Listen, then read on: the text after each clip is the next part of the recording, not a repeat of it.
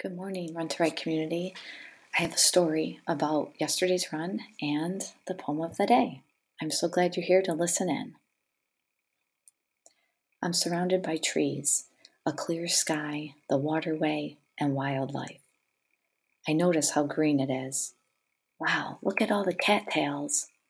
A red winged blackbird must have heard me as it sang out. I see him sitting on one of the cattails as I run past. Five miles in, my right leg begins to speak up a bit. I take a deep breath and shift my mind to a white butterfly, then two, then three. Before I know it, I'm counting the white butterflies as I run. My right leg softens.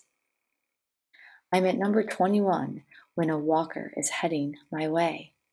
I couldn't wait to share with her all the butterflies out today and if she has noticed them too. I wave, smile, good morning, and look at her face as I pass. She is looking down at her phone, earbuds in, eyes locked to the screen. I'm hoping she will look up. She doesn't. She continues on with no awareness of my presence. Oh well. I turn my head to the water, run on. To my surprise, I spot two baby turtles swimming in the water. I stop my watch and stand on the bank to get a closer look. One of the turtles swims up to the surface and pokes its head up out of the water. I'm thrilled.